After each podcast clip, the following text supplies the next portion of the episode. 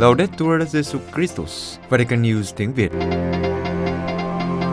Radio Vatican, Vatican News tiếng Việt. Chương trình phát thanh hàng ngày về các hoạt động của Đức Thánh Cha, tin tức của Tòa Thánh và Giáo hội Hoàn Vũ được phát 7 ngày trên tuần từ Vatican và Roma. Kính mời quý vị nghe chương trình phát thanh hôm nay thứ ba ngày 15 tháng 11 gồm có Trước hết là bản tin Kế đến là mục Nền Kinh tế Francisco và cuối cùng là gương chứng nhân. Bây giờ kính mời quý vị cùng Xuân Khánh và Văn Cương theo dõi tin tức.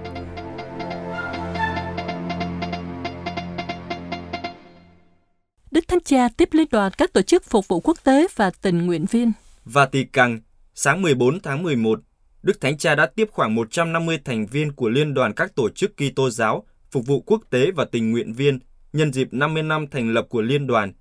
Đức Thánh Cha nhấn mạnh đến một thế giới liên đới, nơi đó mọi người được chào đón mà không ai bị ép phải bỏ ước mơ riêng của mình. Liên đoàn các tổ chức Kitô giáo phục vụ quốc tế và tình nguyện viên bao gồm 90 tổ chức làm dấn thân tại hơn 80 quốc gia trên thế giới để góp phần vào cuộc chiến chống đói nghèo và loại trừ bằng việc bảo vệ phẩm giá con người và khẳng định quyền con người và thăng tiến sự phát triển của các cộng đoàn và thể chế địa phương. Với sự hiện diện quốc tế, Liên đoàn dấn thân theo tinh thần tin mừng và giáo huấn xã hội của giáo hội. Trong diễn văn được trao cho những người hiện diện, Đức Thánh Cha đánh giá cao những đóng góp của Liên đoàn trên toàn thế giới với sự dấn thân cụ thể như khẩu hiệu của Liên đoàn. Một thế giới được xây dựng cùng nhau, tôn trọng thụ tạo, trong đó mỗi người có thể thể hiện mình với phẩm giá trọn vẹn. Trong tinh thần này, Đức Thánh Cha nhắn gửi ba điều đến các thành viên của Liên đoàn – Trước hết là về chính bản chất của liên đoàn là các tình nguyện viên trong thế giới. Với bản chất này, họ cần mở ra và sẵn sàng với tất cả mọi người, cả những người ở xa lẫn ở gần. Đồng thời, việc tình nguyện đòi hỏi đặt nền trên thái độ liên đới, trở nên những người Samari tốt lành, mang lấy đau khổ của những người thấp bé. Kế đến là hòa bình. Đức Thánh Cha nói rằng thế giới đang sống dưới bóng của cuộc chiến tranh thế giới thứ ba và chứng kiến cảnh thương tích tại Ukraine và tại nhiều miền khác trên khắp trái đất. Những tình nguyện viên được mời gọi để mang lại hòa bình từ con tim của chính họ và chia sẻ nó cho tất cả những người đến với họ. Điểm cuối cùng là sự phát triển. Cùng với hòa bình và hỗ trợ y tế, việc đối thoại và tôn trọng lẫn nhau giữa các nền văn hóa và các niềm tin là điều kiện thiết yếu trong việc thăng tiến một cuộc sống xứng nhân phẩm. Chỉ có sự phát triển toàn diện mới có thể mang lại một cuộc sống tốt đẹp và mở ra với tương lai. Về điều này, Đức Thánh Cha mời gọi các tình nguyện viên của Liên hiệp các tổ chức quốc tế dấn thân đặc biệt cho những người phải di cư ép buộc vì chiến tranh, nghèo đói, bất hại hoặc do biến đổi khí hậu. Đức Thánh Cha tiếp mạng lưới dược sĩ Apotheca Natura. Vatican, sau khi tiếp liên đoàn các tổ chức phục vụ quốc tế và tình nguyện viên, Đức Thánh Cha đã di chuyển đến hội trường Clementina để gặp khoảng 400 dược sĩ thuộc mạng lưới dược sĩ Apotheca Natura, mạng lưới phát triển các phương pháp trị liệu bằng những dược liệu tự nhiên. Trong lời chào các dược sĩ, Đức Thánh Cha nói rằng, kinh nghiệm của anh chị em trong việc nghiên cứu trong tự nhiên để tìm ra câu trả lời cho các vấn đề về sức khỏe khiến tôi nghĩ đến Amazon. Các dân tộc bản địa ở Amazon cũng như các nơi khác trên thế giới là kho lưu trữ những giá trị phong phú về các liệu pháp tự nhiên, nhưng điều này cũng không may có nguy cơ bị mất đi nếu các nền văn hóa nguyên thủy bị biến mất.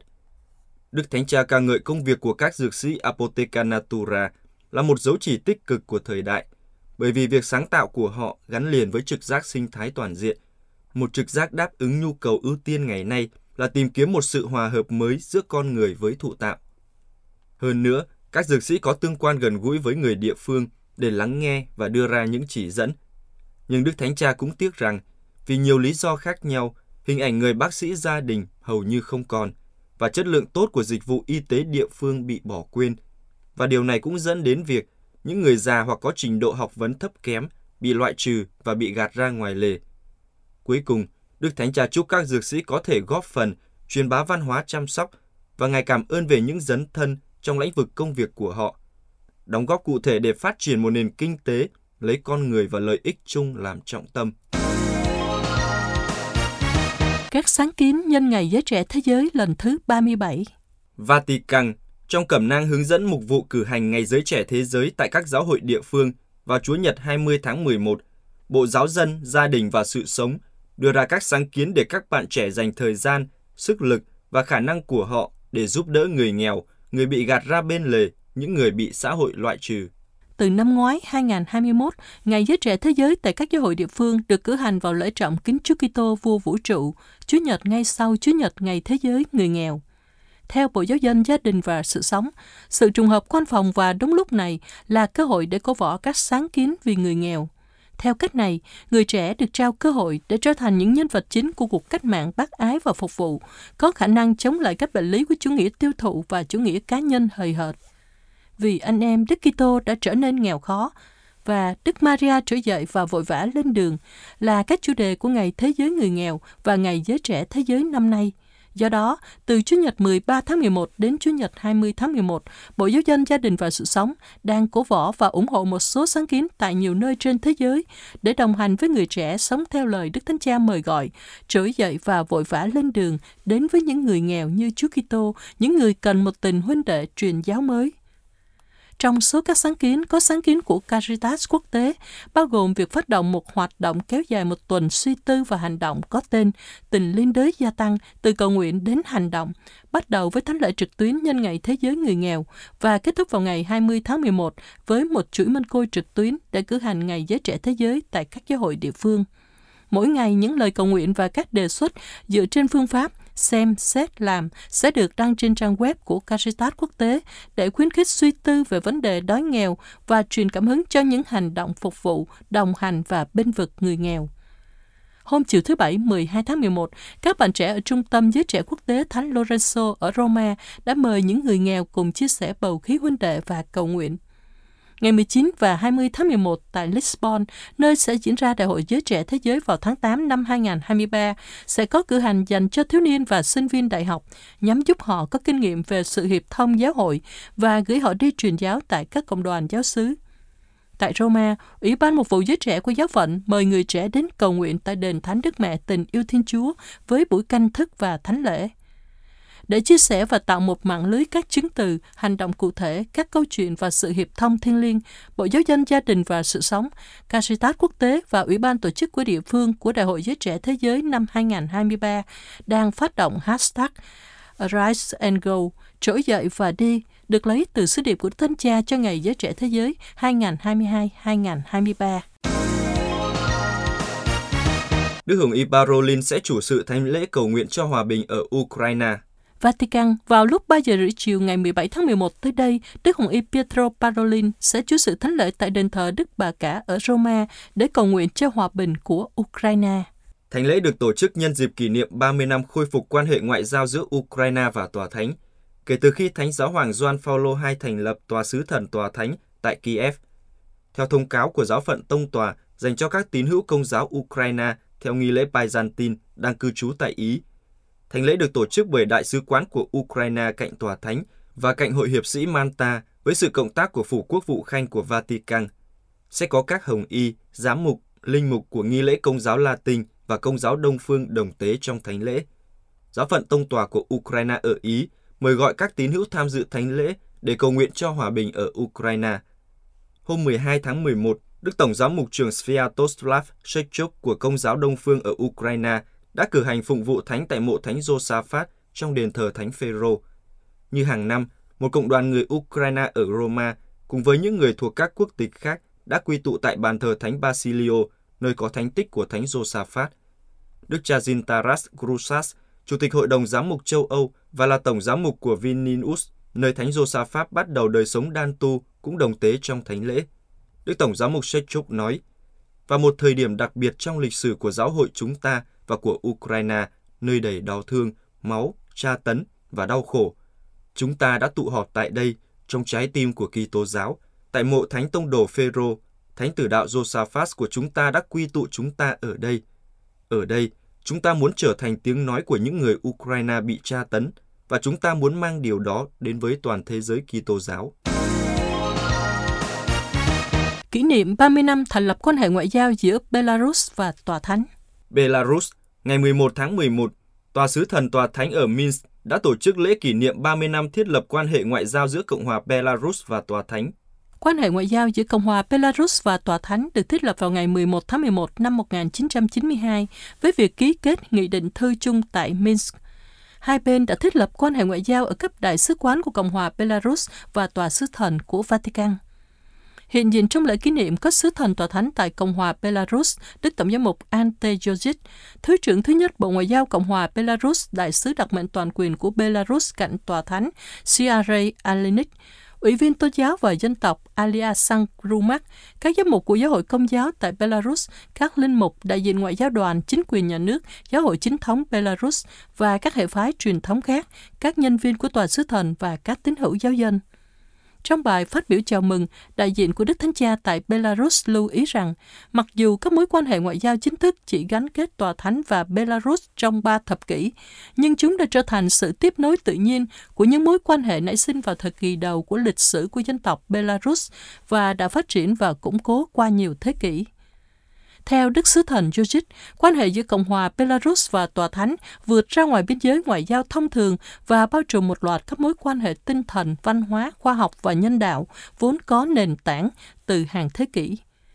Bất chấp những khó khăn hiện tại và một loạt vấn đề đòi hỏi một cách tiếp cận cân bằng và các giải pháp cụ thể và tức thời, Tòa Thánh vẫn cởi mở trong việc thực hiện các nỗ lực chung với Cộng hòa Belarus nhằm hỗ trợ xã hội dân sự, giúp đỡ những người nghèo khổ và đau khổ, để đảm bảo hòa bình, ổn định, thịnh vượng và bảo tồn các quyền của mọi công dân mà không có sự phân biệt bất kể ý kiến và sắc tín của họ bày tỏ hy vọng về mối quan hệ song phương ngày càng sâu sắc và phát triển vì lợi ích của cộng đồng đông đảo tín hữu công giáo ở Belarus cũng như của toàn thể nhân dân Belarus. Sứ thần tòa thánh tại Belarus mời tất cả những người có mặt đóng góp bằng công việc và lời cầu nguyện của họ. Tuần lễ bảo vệ tự do tôn giáo Roma từ ngày 16 đến 23 tháng 11 tổ chức trợ giúp các giáo hội đau khổ tổ chức một chiến dịch thu hút sự chú ý đến tự do tôn giáo và các ký tơ hữu bị bắt hại trên khắp thế giới. Các giờ cầu nguyện và trình bày chứng từ sẽ được tổ chức trên khắp năm châu.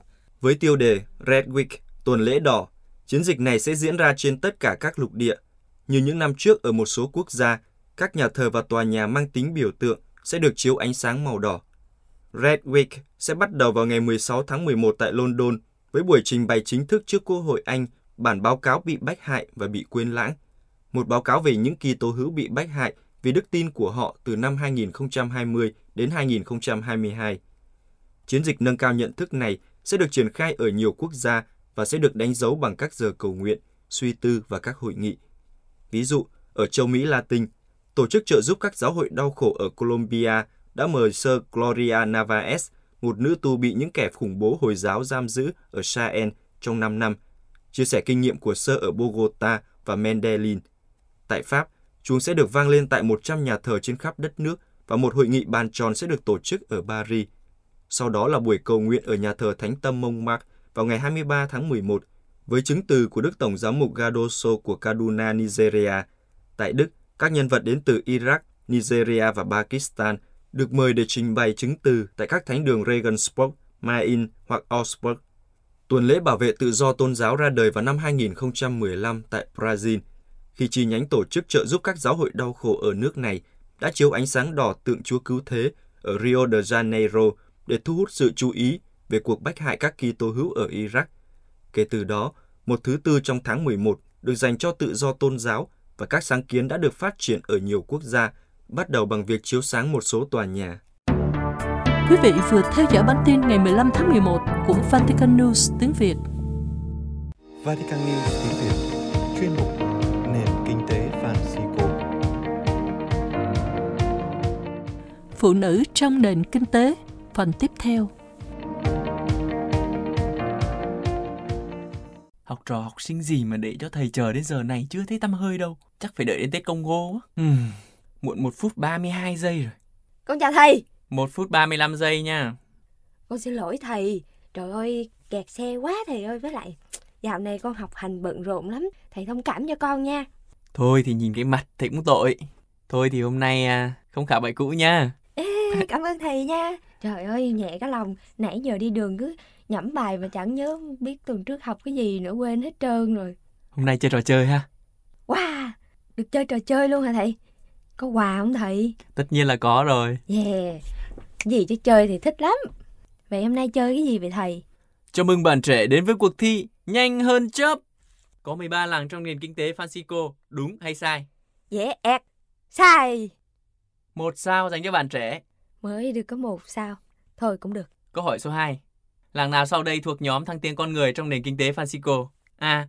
Cân bằng CO2. B. Phụ nữ trong nền kinh tế. 3. Năng lượng và sự đói nghèo. À, à, không phải B, B, B. Phụ nữ trong nền kinh tế. Trả lời hơi lung túng. Cho thêm nửa sao. Chán thầy ghê luôn á. Thôi, vậy cũng được. Câu hỏi số 3.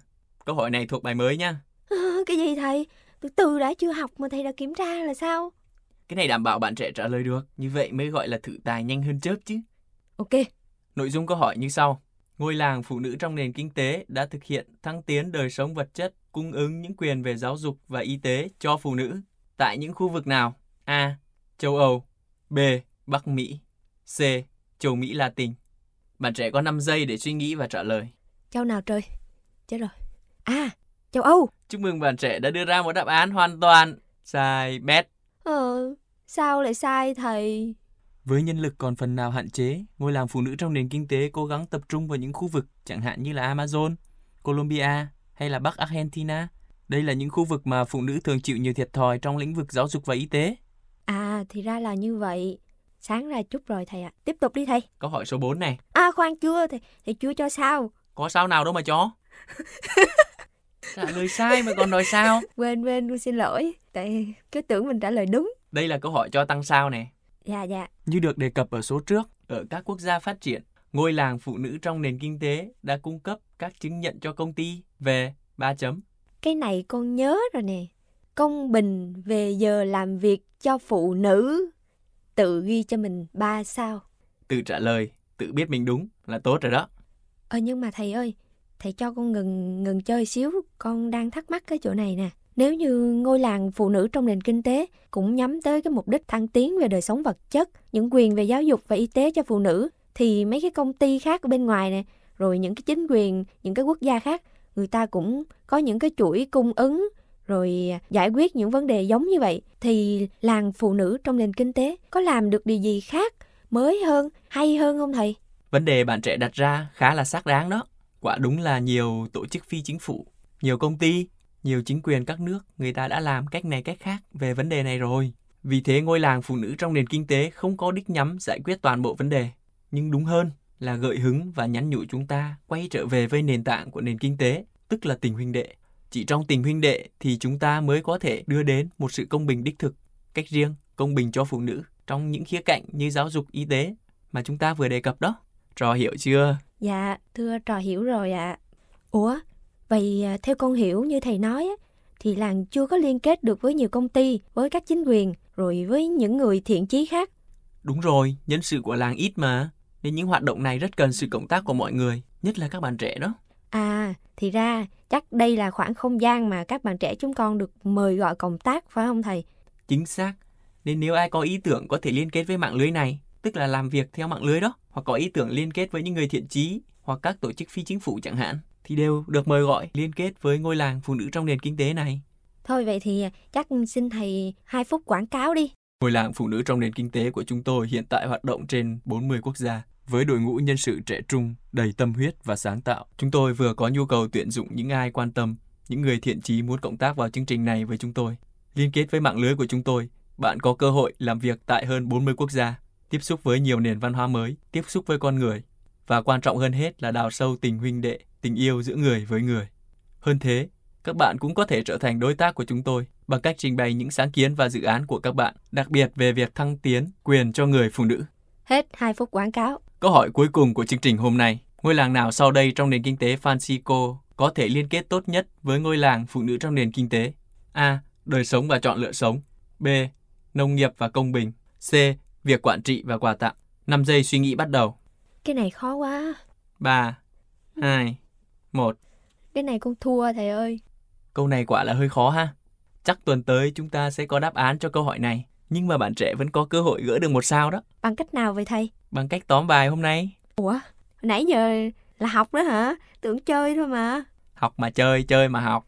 Thôi được rồi, để con à, động não nhớ lại nãy giờ con đã chơi cái gì. Thứ nhất nè, à, ngôi làng phụ nữ trong nền kinh tế đã nhắm đến việc thăng tiến đời sống vật chất, những quyền về giáo dục và y tế cho phụ nữ ở các nước châu Mỹ Latin và châu Phi, ví dụ như Brazil, Argentina, này, Colombia, vân vân và vân vân. Và ở một số quốc gia phát triển thì cung cấp chứng nhận cho các công ty về việc công bình về giờ làm việc cho phụ nữ. Một ý nè, Ý thứ hai đó là làng phụ nữ trong nền kinh tế không có đích nhắm giải quyết toàn bộ vấn đề, nhưng đúng hơn là gợi hứng và nhắn nhủ quay trở về với nền tảng chính yếu của nền kinh tế Francisco, đó là tình huynh đệ và làng phụ nữ trong nền kinh tế đã dành ra cho các bạn trẻ một khoảng không gian mời gọi các bạn trẻ tham gia vào việc cộng tác vào các mạng lưới và dự án của ngôi làng này. Tóm bài rất tốt, nhưng mà câu hỏi cuối cùng thì bạn trẻ vẫn chưa có đáp án đúng không? Vậy thì để trả lời cho câu hỏi ngôi làng nào có liên kết chặt chẽ nhất với ngôi làng phụ nữ trong nền kinh tế thì chúng ta cùng hẹn quý thính giả vào tuần sau nhé. Xin chào và hẹn gặp lại.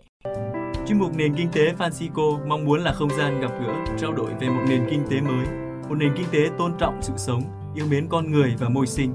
Các bạn có thể cộng tác bằng cách gửi những câu hỏi, thắc mắc, trăn trở hoặc chia sẻ góp ý cho chương trình qua email nền kinh tế Francisco a gmail.com hoặc nhắn tin cho chúng mình qua trang Facebook Vatican News tiếng Việt hoặc để lại dòng comment trên YouTube nhé.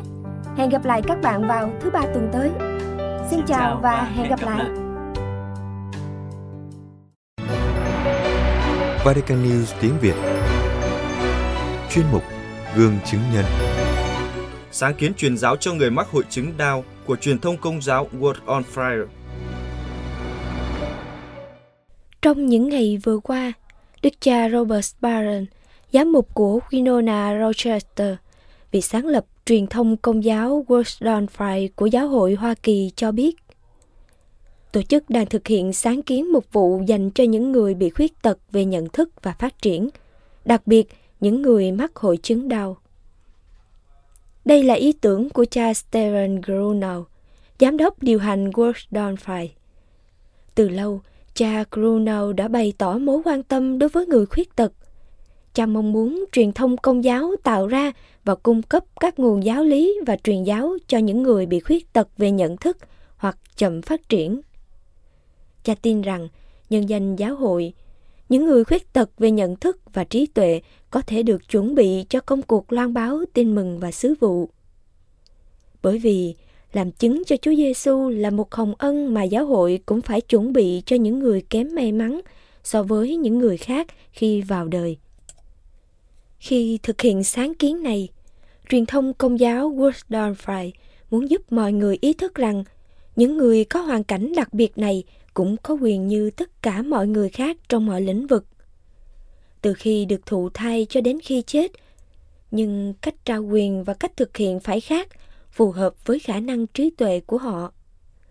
Thực tế hiện nay, với việc gia tăng các xét nghiệm trước khi sinh đã dẫn đến sự gia tăng không thể tin được những ca phá thai có chọn lọc ở những thai nhi được chẩn đoán bị khuyết tật về nhận thức và trí tuệ. Ở Iceland, gần 100% trẻ sơ sinh với hội chứng đau đều bị phá thai. Ở nhiều nước phương Tây, tỷ lệ phá thai cao gia tăng nhằm vào các trường hợp thai nhi bị hội chứng đau.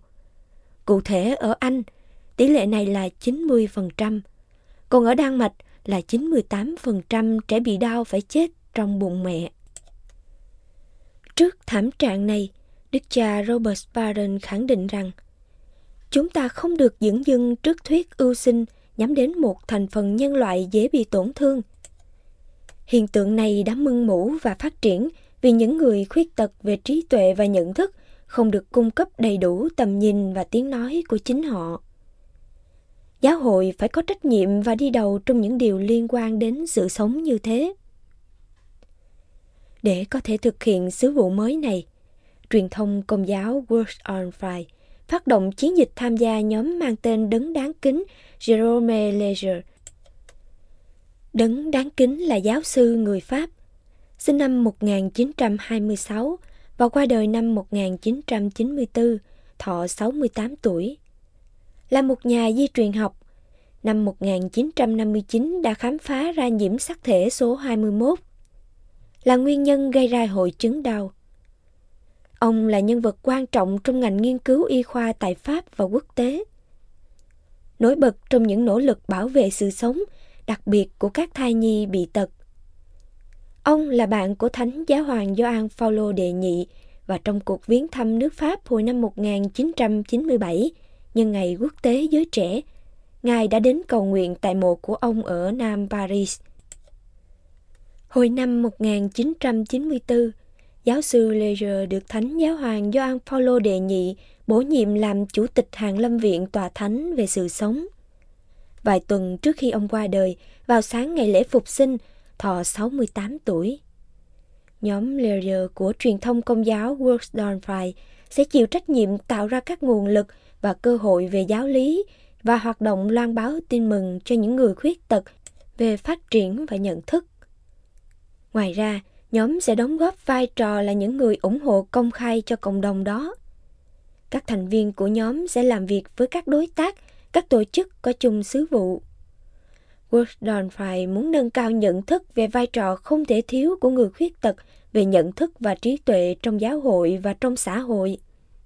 Ngoài ra, Woodon sẽ ủng hộ và sẽ làm một thí dụ cho hoạt động bảo vệ sự sống của giáo hội, đặc biệt liên quan đến những người thường bị loại ra bên lề xã hội.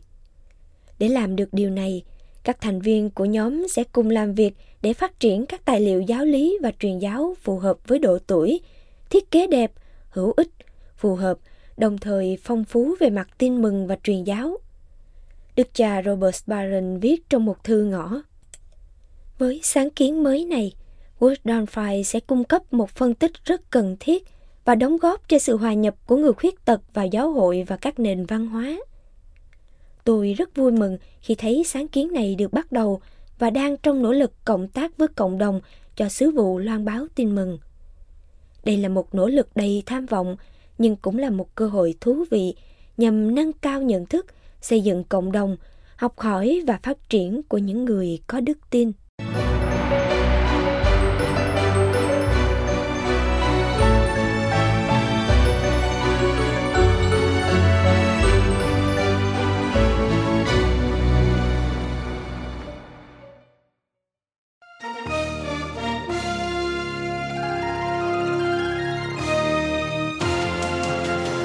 Cảm ơn quý vị đã chú ý lắng nghe chương trình Radio Vatican của Vatican News tiếng Việt. Xin Thiên Chúa chúc lành cho quý vị và toàn gia quyến. Laudetur Jesu Christus, ngợi khen Chúa Giêsu Kitô.